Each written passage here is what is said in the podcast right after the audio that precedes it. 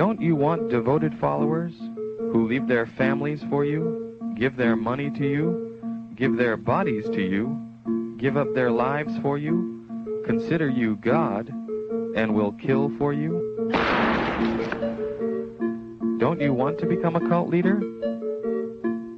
Hello, and welcome to Serial Killing, a podcast, where we also veer off of the serial killer path to delve into other topics within our beloved true crime community. This week's podcast will be on the NXIVM cult. This cult was founded by Keith Raniere. And after researching this, which was a rabbit hole so deep, I knew I wouldn't have time to uncover every stone. So I want to say that this story has a lot of players, so I'll do my best to keep the people organized. So let's get started with Keith. Keith Raniere was born on August 26, 1960, in Brooklyn, New York. So let's get into some history for that time. In 1960, Italy hosted the Summer Olympics. These were the first games to be completely televised. 83 countries and over 5,000 athletes participated in 150 events. The Soviet Union, the United States, and Italy won most of the gold medals. In preparation for the Games, Italy restored portions of the Rome ruins and made it for a much more beautiful backdrop. John F. Kennedy won the presidential election, defeating Richard Nixon. Also in 1960, the United States sent over 3,500 soldiers over to fight in the Vietnam War to help support South Vietnam against the North and against what Eisenhower called the domino effect, meaning the spread of communism. The US sent a spy plane over to the Soviet Union called the U 2, and the Soviet Union promptly shot it down. The US, of course, denied that there had ever been a spy aircraft, but the Soviet Union produced parts of the wreckage, like, well, then what's this? There were food shortages in East Germany, forcing over 160,000 people to try to seek refuge in West Germany. This, of course, prompted the Berlin Wall to be built. Chile experienced one of the most intense earthquakes on record, actually creating a tsunami. In Sri Lanka, they elected their first female prime minister. The Central African Republic gained its independence from France. And then the movie Psycho premieres, produced and directed by Alfred Hitchcock, and was nominated for four Academy Awards. Keith Raniere's parents were James Raniere and Vera Oshipko. They married in 1955 in Manhattan, New York City. James Raniere was a New York City advertising executive and he was successful. Vera was a ballroom dancing instructor. According to one source, James stated that Vera, quote, drank more than she should have, unquote. It also said that Keith himself described his own mother as an alcoholic. But interestingly, I found another article where James was interviewed and stated that Vera was not an alcoholic, and in fact, he indicated she was an excellent mother. When Keith was five years old, the family uprooted from Brooklyn and moved to Suffern, New York, which is kind of in the bottom eastern corner of the state, but not quite on the island of New York, New York. They wanted Keith to have access to a better education. At eight years old, James and Vera divorced. Keith received a Waldorf education, which is based on the educational philosophy of Rudolf Steiner. The school's approach to teaching was to develop the children's intellectual, artistic, and practical skills in an integrated and holistic manner. It's the cultivation of the child's imagination and creativity that is important. Teachers have a lot more say in what is developed in the curriculum. Some notable people that went to Steiner schools are Annie Lennox, Sandra Bullock, and Jennifer Aniston. Keith's father, James, spoke about he and Vera told Keith regularly, quote, how gifted and intelligent he was, unquote. Keith would later go on to say that, listening to his parents tell him that often enough, that a sort of switch went off in his mind. Keith would later describe that suddenly overnight he thought of himself as like Jesus, and he was far superior to everyone like he was sort of a deity. He said this light came into his mind. This moment, this epiphany went straight to his head. He then went on to a public middle school. And one day he was listening in on a conversation that a girl was having when she had given out some of her sister's personal information. She was gossiping her sister's business. Keith overheard it, then told her, quote, You know, it's like I have this little bottle of poison I can hold over your head. I just don't think your parents or your sister would be very happy if I told them. Unquote. And supposedly he would even call this girl on occasion and say, you know, little bottles, little bottles, and then hang up. Around 13 years old, Keith had a sort of epiphany where he was this enlightened being. He began relationships with many, many girls. And these girls would call his house, and Vera would overhear him telling the girls things like, You know, I love you. You're the special one. You're important. You are the only one in my life, and I love you. Unquote. Only he was saying this to dozens of girls nearly verbatim. And make no mistake, the girls loved every bit of it.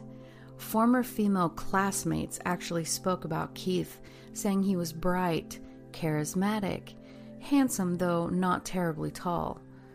But underneath that, he had a deep resentment for girls and women because he was regularly rejected by them after his charms wore off in his youth.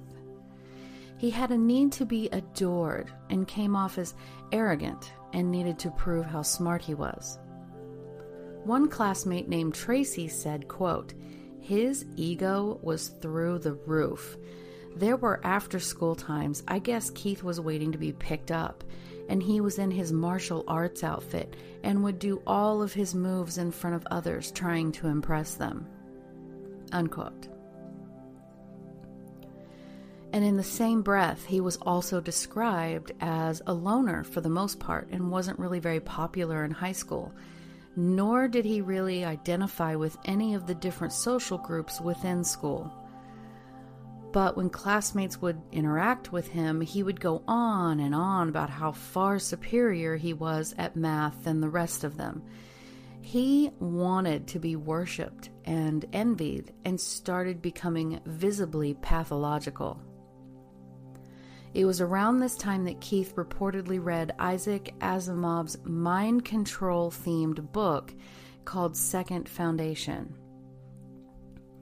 The book is the third in the Foundation series about, quote, the mule who uses his ability to control emotions to conquer much of the galaxy, drawing, quote, vast swaths of planets into his union of worlds. Keith would later say that this book partially inspired his work with NXIVM.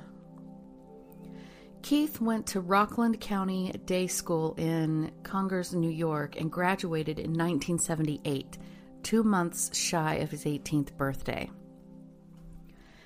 And that's all I could find about his childhood. So, I'm not actually super familiar with Rudolf Steiner and the Waldorf schools, but it is interesting to me. I'm going to look into it. Our current education system in the US, I think we can all agree, does need some serious revamping, in, in my opinion at least. And under normal circumstances, with a normal child, and without having looked into all of the data, I'm sure this type of school is more engaging for children, and the education they receive must at least meet the state standards. So I don't really see a problem or see the harm there. What I do see is a child that already had a grandiose sense of himself being told how very special and unique and intelligent he was constantly. There was actually a study that came out of Ohio State University that suggested that constant and sometimes undue praise for every teeny accomplishment or non accomplishment could potentially give the child an overinflated ego that can have serious consequences both in childhood and later in life. This is the whole give a kid a trophy when he didn't earn it kind of mentality. Quote, Research shows that narcissism is higher in Western than non Western countries and suggests that narcissism levels have been steadily increasing among Western youth over the past few decades. Unquote. And this was written in the Proceedings of the National Academy of Sciences. The study looked at the roots of narcissism there is a theory called the social learning theory, and it suggests kids become narcissists when their parents overvalue them, tell them they are more deserving than others. Another is the psychoanalytic theory that suggests kids become narcissists when their parents withhold warmth, thus making kids have to seek approval elsewhere. But I didn't see any evidence of affection or attention being withheld from Keith. What I saw was a child who was constantly praised for how great he was, even perhaps when he didn't earn that praise. I also think that he was a narcissistic child, believing himself above his peers. I also see a child who wanted control, which could be perhaps from his parents' divorce, we don't know. Regardless, once he hit puberty and began truly seeking out girls, using manipulation to get them to give him some level of validation that he needed himself. Perhaps he had some issues with his mother. It's hard to say because there really isn't much information about her or their relationship. So, in my opinion only, Keith was already narcissistic, showing signs of antisocial behavior from a young age. I don't see evidence of abuse or neglect, no physical or mental trauma. I couldn't find anything about his life to see if there might be any genetic, inherited traits, but that is clearly not off the table. But let's get back into it. In 1982, Keith attended college and graduated from the Rensselaer Polytechnic Institute, or RPI, in Troy, New York, with just a 2.26 GPA. For those that might not be familiar, this is a very average, sort of C to C minus average score. And for someone who claimed to be speaking in full sentences at the age of one, and who apparently taught himself college math and several computer languages by the time he was 13, that score doesn't really seem to match. While in college, he did major in physics, math, and biology. Keith then went on to work in computer programming and consulting. So, as he began his career, he sort of nurtured this notion of, quote, unalloyed self interest as a path to ethical behavior, unquote. He thought that most people took jobs they hated and made decisions they didn't believe in. He decided that a more, quote, ethical world would be comprised of people who knew and fully understood their own personal goals, pursued them, and made a life for themselves that way. Unquote. He favored, how do I describe it? Like aggressive, extreme individualism. Throughout the 1980s, Keith got involved with the company Amway, which is a multi level marketing company. In other words, it's a pyramid scheme, right? So, what is that exactly? The Oxford Dictionary definition is, quote, a form of investment in which each paying participant recruits two other participants, with returns being given to early participants using money contributed by the later ones. If you want to be a part of whatever business, you have to pay a fee or invest a certain amount of money. Then you go out and recruit others to join, and they pay a fee or invest in whatever, and then they go out and recruit. The money all trickles back up the pyramid. I hope that makes sense. Oh, and in most of the world, pyramid schemes are illegal. And not only was Keith fascinated with and involved in Amway, he was also curious about Scientology and neurolinguistic programming, which is a pseudoscientific approach to communication, personal development, and psychotherapy. Neurolinguistic programming, you know, its creators claim that there is a connection between neurological processes and language, along with behavioral patterns learned throughout life experiences. They believe that these can be changed to achieve specific goals. The creators claim that, sometimes in as little as a single session, well, they can treat problems like depression, phobias, the actual need to wear glasses, allergies, viruses like the common cold, and even learning disabilities and so on. So in 1984, 24 year old Keith met 15 year old Gina Melita in a theater group, and the relationship became sexual quickly. He was 24, she was 15. But once they split, Gina introduced him to her friend, also named Gina, Gina Hutchinson, who was also just 15 years old. Hutchinson's sister once caught Keith climbing through Gina's window and confronted him, knowing that one, him sneaking through the window was wrong, and two, he was way too old for her sister. His excuse was that Gina was, quote, a Buddhist goddess meant to be with him, unquote. Keith got into her head to the point that Gina dropped out of school to be with Keith, and, you know, he said he would tutor her. In 1988, Keith states he became a member of the Mega Society, having scored one of the highest scores amongst members of the group.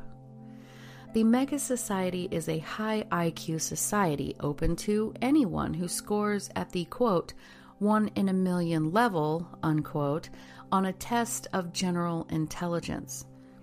But before anyone gets excited, this test has not been professionally designed or validated.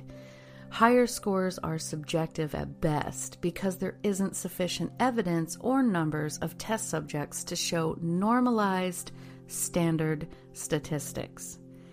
And the Mega Society's test is specifically described as a non standardized test. So don't get too terribly excited that the Guinness Book of World Records actually identified Keith and a few others as the highest scoring members of this group. In the late 80s and 1990, Keith founded his own pyramid scheme, or I mean, you know, multi level marketing company that he called Consumers Buyline Incorporated. It was based out of Albany, New York, and it promised lucrative commissions to old customers if they recruited new ones. He traveled the country extensively, promoting discounts on groceries and dishwashers and even hotel stays and vacation packages, according to Forbes.com. He would facilitate seminars that thousands of people attended who were pumped and profit hungry. One former employee of Keith's described him as a quote, mythological figure, unquote. At this point, he and Gina were actually no longer together, although she still worked for his business as a computer programmer and she went to college in Albany. At one of these seminars, Keith met Toni Natalie, who quickly rose through the ranks and became one of the top sellers of Consumers Buyline along with her husband. The couple had a young son. The inevitable affair ensued, and Toni moved herself and her son to Clifton Park to be near Keith, and then her marriage ended. She stated that he has a gift of making a person feel really special, feel like they are really heard, that they have his full and uninterruptible attention, that they are special above regular people, and, you know, so on. So Toni and Keith dated for eight years, and she even appeared in commercials for his business. And Toni wasn't the only one because at this point he had several women in his little inner circle that most sources refer to as his harem, and they all knew that he was not faithful to any of them, and they were fine with that. Now, of course, Gina was terribly jealous of Toni and the others, but one of the women was overheard saying, quote, Gina doesn't own Keith's penis, unquote. Still, Keith was able to reel her back in, stating he had decided to become a celibate renunciate, denying himself sex and all other worldly attachments, and that was a big draw for Gina. Because you see, Gina was a Buddhist expert by then, according to her sister Heidi, and she greatly admired monks, nuns, lamas such as the Dalai Lama, and Eastern philosophers. So in 1993, Consumers Buyline went out of business after nearly half of the states in the U.S. investigated the company. New York being the state that actually filed a lawsuit against it, stating that it was, in fact, a pyramid scheme. Three years later, Keith signed a consent order that barred him permanently from, quote, promoting, offering, or granting participation in a chain distribution scheme, unquote, and he was slapped with a $40,000 fine. Did he learn? Nope. The next year, he created the National Health Network, which was a multi level seller of vitamins. Keith and Toni opened and operated a health products store, but it was during the late 1990s that Toni met Nancy Salzman. Nancy is a nurse and an educated, trained practitioner of hypnotism as well as neurolinguistic programming, which is again the psychological approach involving analyzing strategies used by successful people and applying them to reach your own personal goals. There's there's a whole science to it. So when the women met, Toni told Nancy that she wanted some help with her boyfriend that Keith had grandiose ideas and his hours were becoming erratic. He was stating he only needed, you know, two to four hours of sleep, and he couldn't explain these absences sometimes and so on. Nancy replied, quote, Oh, that's easy. I can help you. He's a sociopath. Unquote. So, however it worked out, Nancy met with Keith four days later, and Toni said, quote, Nancy came out with the glazed eyes and gave me the, oh, you don't know who he is. And I was like, wow, there goes another one. Unquote. Now, together, Keith and Nancy founded the Executive Success Program, or ESP, which was a personal development company that specialized in self improvement. Just a few years later, it was rebranded under the name NXIVM, but it's spelled N X I V M like like Roman numerals. Although Nancy had also lent Toni $50,000 for their business, Toni and Keith's health store went bust, which, by the way, was solely in Toni's name. Keith took Nancy's side as court battles ensued. Toni and Keith split up, of course, and Keith started sending Toni these like weird, random, specific passages from John Milton's Paradise Lost, and even drew a diagram that plotted her life and said she was, quote, in danger of careening down a pride barrier to a dream death line, unquote. So, during this time, Keith was also sort of experimenting some of his ideas on altering the mind and thought patterns and so on, on Gina, who had begun working for NXIVM. He used things like horror movies, past life regressions, street theater, art, and gaslighting, which is how people manipulate another person to get them to question their own sanity. He would also do strange things with her, such as setting her up with homosexual men to take her, quote, dirty dancing to work on her fears about intimacy, which of course all began with Keith, and this is all according to Gina's sister. NXIVM is a self described American multi level marketing company, aka pyramid scheme, who offers personal and professional development seminars through its Executive Success Program. There is a website directly connected to the NXIVM name, but I don't believe that it's its official site. That appears to be shut down, though don't hold me to that. It just wasn't immediately available when I was doing my research. Keith advertised NXIVM as having its main emphasis on people experiencing more joy in their lives. And that's not a bad thing, right? During these seminars, students were to call Keith Vanguard and Nancy Prefect. Keith apparently chose the name Vanguard due to his favorite arcade game, in which the, you know, destruction of one's enemies increased one's own power. Keith stated that he and Nancy had these titles because Keith was the leader of the philosophical movement and Nancy was his first student. They began recruiting for their quote company, and I'm using my huge air quotes here. And by the early 2000s, nearly 4,000 people had taken part in these seminars or classes. Even famous people were getting involved. Keith was interviewed by reporters on television.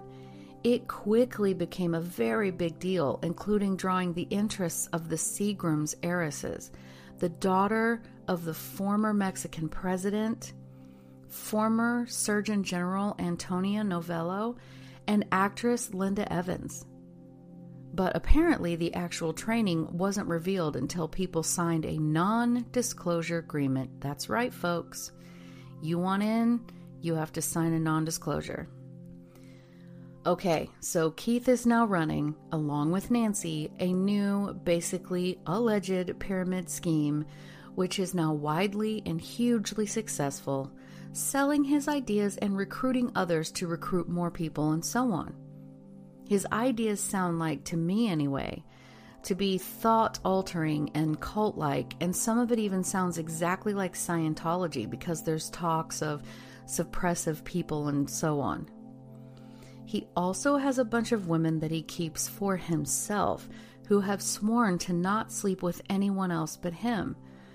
He's fresh out of a relationship with Toni. He's still toying with Gina, who he has strung along for years at this point.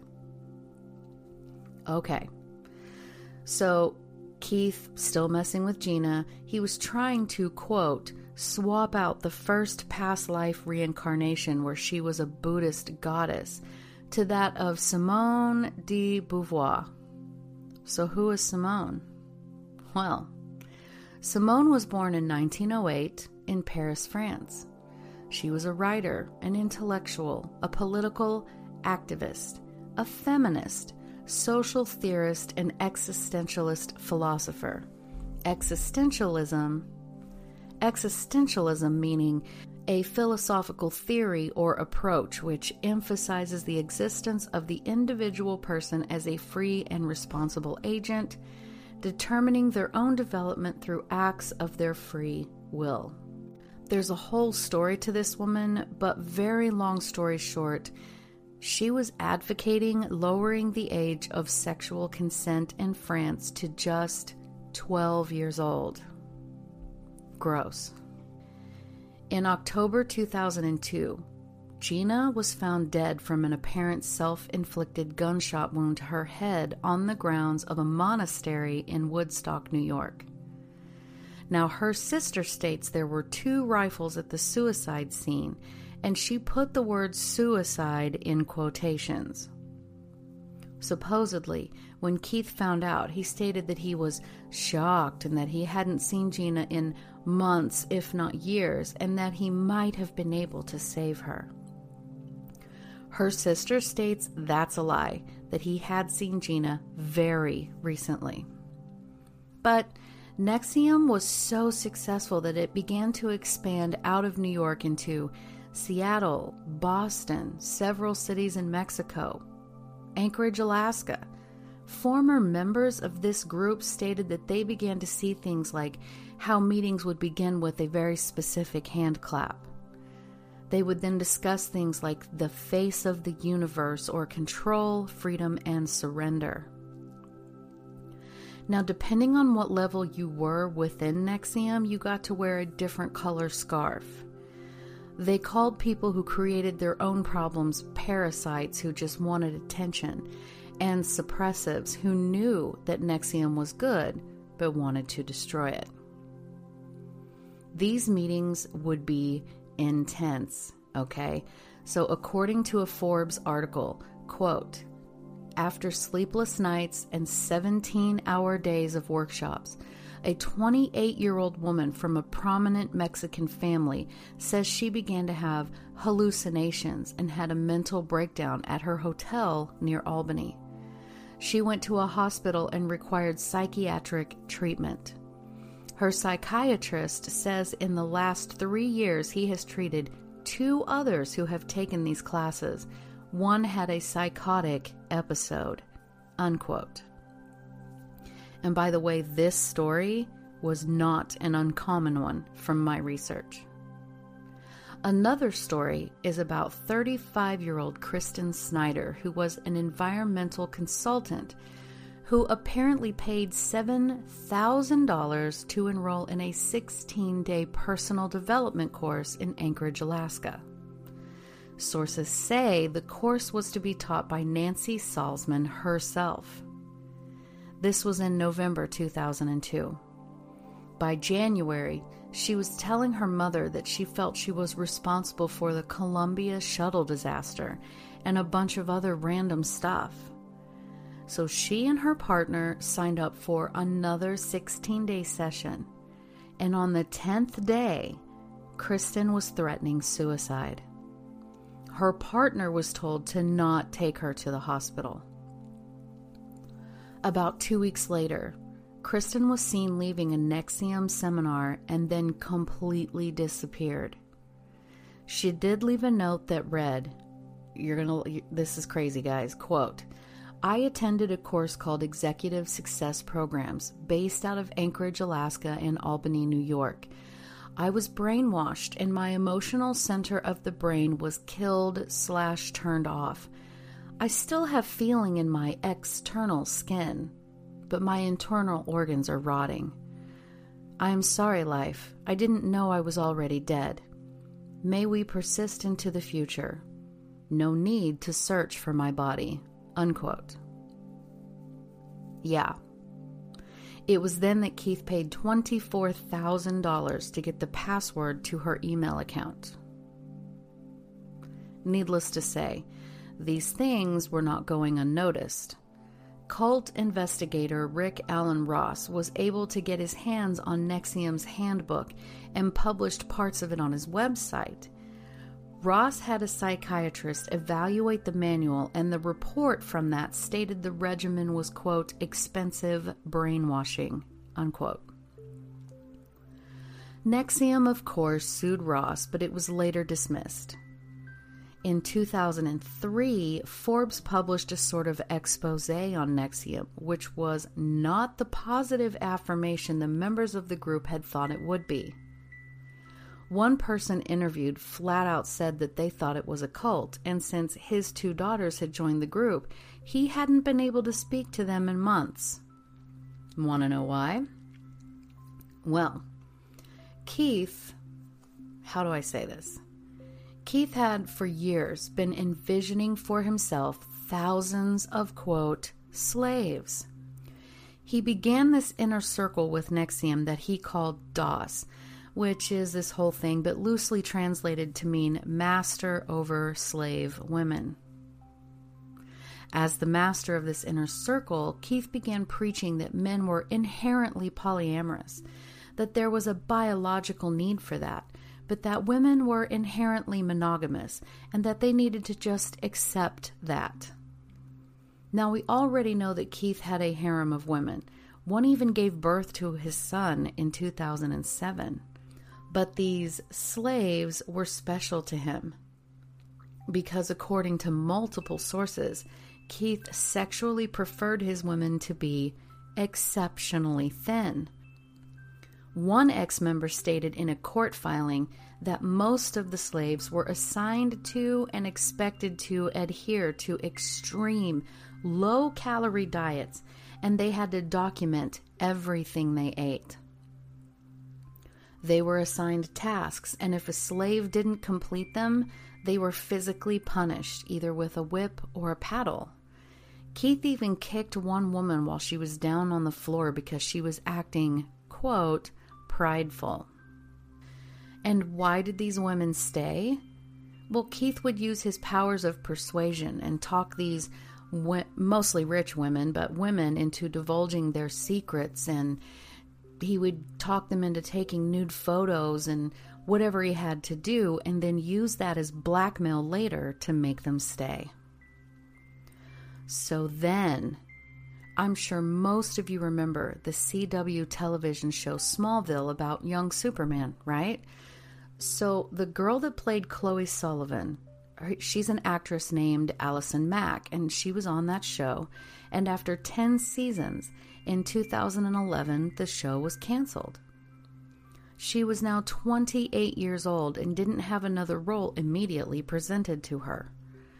At some point, she met Keith and he began mentoring her, according to an interview that she gave Fine magazine. He told her that she should try going into theater, and she did appear in a play called Red Velvet. Now, while on the outside it appeared Keith was just sort of advising her to help her along with her life and career, which is nice, what he was really doing was bringing her into his inner circle of slaves. She was brought in along with another actress by the name of Nicki Clyne, and Nancy Salzman's own daughter testified that both actresses were married to each other in 2017 and had a sexual relationship with the leader. So these women, these slaves were required to get branded. Yes, branded. As in, like cattle with a cauterizing pen. He would have them branded with a symbol for his name on their lower abdomen, just out of sight below the waistline of, say, jeans, like just right above the pubic area. At least this is where I saw the branding on a couple of women who showed their scars. Oh, and it gets worse. Nancy Salzman's daughter was helping recruit young women and stated that the group was in the beginning stages of building a dungeon in a basement of a quote sorority house owned by a Mexican media heiress who was also one of the original DOS slaves. There were plans, apparently, to have a cage built down in this dungeon. Oh, and there was a DOS rulebook as well. Some of the rules were things like, quote, your sole highest desire must be to further your master, from whom all good things come and are related. The best slave derives the highest pleasure from being her master's ultimate tool. It doesn't matter what the command is, it matters that you obey. It doesn't matter that you understand the command, it matters that you obey. Unquote. And as a side note, there are people who think that this lifestyle is fantastic. So I'm not dogging on the lifestyle. I'm dogging on the fact that these women were unwilling participants after he got blackmail on them. That's what I'm saying. So Keith told Nancy's daughter that she should work toward having a hundred slaves under her supervision and that now sit down for this, okay? They would work toward eventually electing a DOS candidate to public office. NXIVM members then began donating nearly $30,000 to Hillary Clinton's first presidential campaign. So let that sink in. I'm not trying to be a conspiracy theorist, but you know what I'm saying. So, some people began to complain to the Albany County District Attorney, as well as the Governor of New York and the New Jersey Attorney General, demanding a criminal investigation be opened. Then the quote, secret sisterhood, unquote, aka DOS information was beginning to emerge. TV specials sprang up on like A&E. The Times got involved. Needless to say, Keith fled to Mexico. In January 2018, there was a search warrant executed on Keith's email account. After that, an FBI agent filed a criminal complaint against Keith. My assumption is that FBI agent is the one that had to search his email. In March, Keith was found and arrested by Mexican authorities in this luxury villa. They actually interrupted this big, huge group sex thing. Keith was indicted on many charges, including sex trafficking, sex trafficking conspiracy, conspiracy to commit forced labor, forced labor conspiracy, wire fraud conspiracy, and possession of child pornography, sexual exploitation of a child, identity theft, conspiracy to alter records for use in an official proceeding, and on and on and on. He has been found guilty. Actress Allison Mack was arrested on charges of racketeering, recruiting women for sex slavery. She pled guilty, saying she is prepared to take full responsibility.